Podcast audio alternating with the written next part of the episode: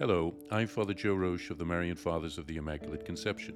Thank you for joining us as we continue our journey of reading Morning Star from beginning to end. Today we take up from where we left off, beginning with number 54, chapter 5, part 2, pages 117 through 119. On the devotion of the Blessed Virgin Mary after the ascension of Jesus Christ. After Christ's death, ascension, and the descent of the Holy Spirit, the Blessed Virgin Mary, who had reached by then the pinnacle of perfection, experienced a further growth of devotion due to the inexpressible gifts of the Holy Spirit given to her, so as to as to one most worthy for those gifts. By that time, St. Joseph had died, and Jesus Christ had ascended into heaven. So the Mother of God was a widow and the most perfect and most pure virgin. As such, Mary was an example to virgins of how to cherish and preserve chastity. She showed married women and widows how to love their husbands. St. Luke writes that the widow and the prophetess Anna, daughter of Phanuel, never left the temple, serving God day and night with prayers and fasting. See Luke chapter 2 verses 26 through 38. What then shall be said of the Blessed Virgin Mary, the living temple of God, whose heart was never, not even for a moment, turned away from God, and who constantly loved him and meditated upon him? According to the revelations of St. Bridget, Mary meditated day and night upon the mysteries of the life and death of Christ in order to grow in love and compassion. Mary gave glory to God not only with her soul, but also with her entire holy body. She often visited the holy places in Jerusalem, connected with the public life of Jesus Christ. She used to go to Bethlehem, where the Savior was born, and received homage from the shepherds and wise men. She rejoiced from revisiting the place that witnessed the fulfillment of the mystery of salvation she used to walk to Nazareth, where she raised the young Jesus, and was delighted to see the place where he was conceived. Mary would go to the banks of the river Jordan, where John, St. John the Baptist baptized Christ, and where Jesus was declared the Messiah. She also visited Calvary, sanctified by the cross of the Son of God, and stained by his blood.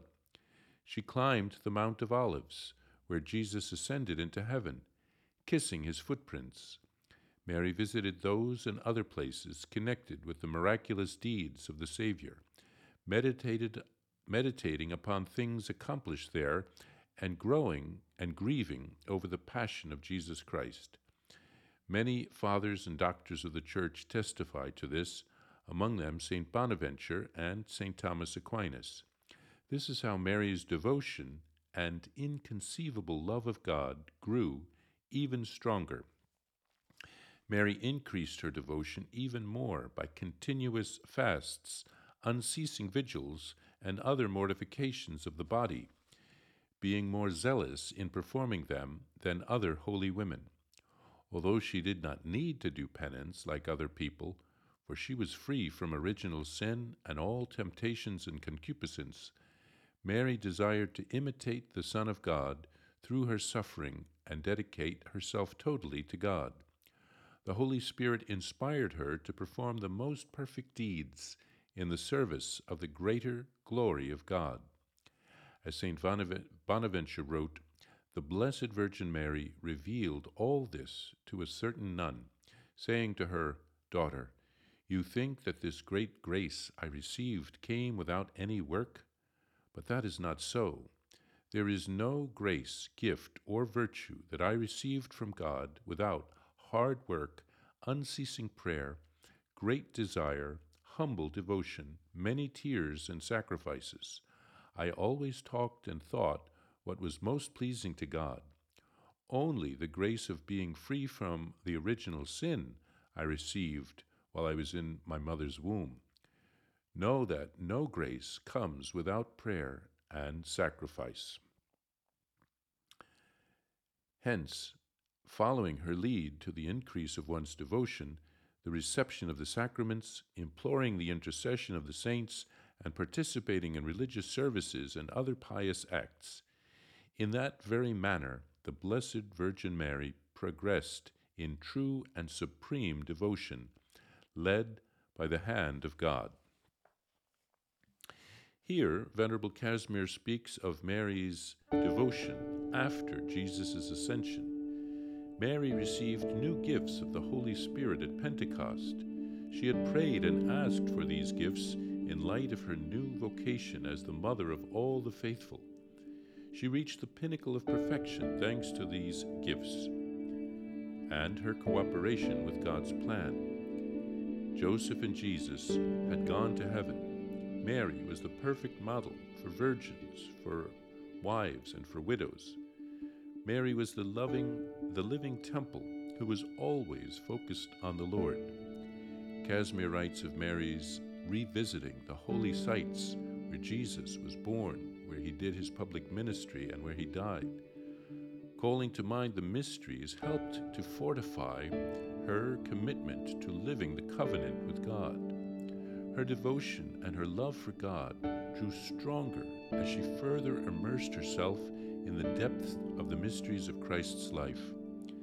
She always called to mind God's faithfulness in the covenant. Casimir also writes of her ascetical life and her fasting, praying, denying herself and offering sacrifices to God for her spiritual children. None of this came easily. Mary offered these things to God at great personal cost. No grace comes without prayer and sacrifice. This is an important lesson for each of us to learn.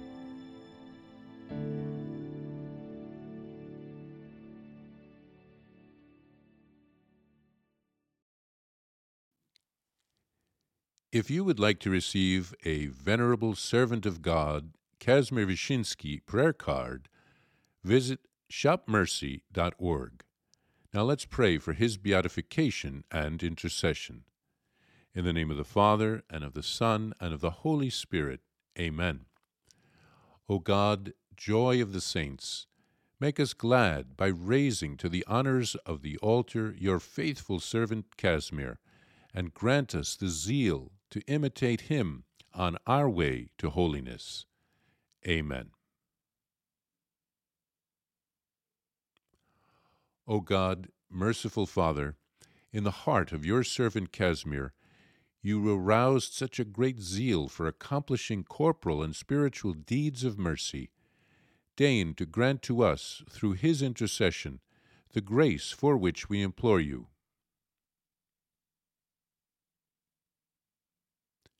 Amen. Our Father, who art in heaven, hallowed be thy name. Thy kingdom come, thy will be done, on earth as it is in heaven.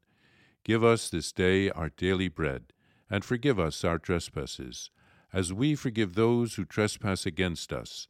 And lead us not into temptation, but deliver us from evil. Amen. Hail Mary, full of grace, the Lord is with thee. Blessed art thou among women and blessed is the fruit of thy womb, Jesus. Holy Mary, Mother of God, pray for us sinners, now and at the hour of our death. Amen. Glory be to the Father, and to the Son, and to the Holy Spirit, as it was in the beginning, is now, and ever shall be, world without end. Amen. It is recommended that this prayer, recited for a particular intention, be complemented by confession and Holy Communion. Please send news about any cure or other graces received from God through the intercession of Father Kazimir Wyszyński, requests for biographies and prayers, as well as any other correspondence to the following address. Vice Postulator of the Marian Causes of Canonization, Marian Fathers of the Immaculate Conception, 2 Prospect Hill Road, Stockbridge, Massachusetts 01262. Please follow or subscribe to this podcast to receive the latest episodes and updates. If you have been blessed by this podcast, I invite you to leave a review. Reviews greatly improve our podcast ranking and will help spread this podcast to other people throughout the world. Are you enjoying this podcast? I invite you to listen to more shows brought to you by the Marian Fathers of the Immaculate Conception. Join us daily for enriching spiritual content, which will help you on your journey with Jesus Christ. Simply visit DivineMercyPlus.org for a complete list of our shows. That's DivineMercyPlus.org. Are you a Marian helper? Join our Spiritual Benefit Society and start sharing in the graces of all the daily masses, prayers, and good works of Marian priests and brothers all over the world. Sign up is free and easy. Simply visit micprayers.org. That's micprayers.org. Thank you, and God bless you.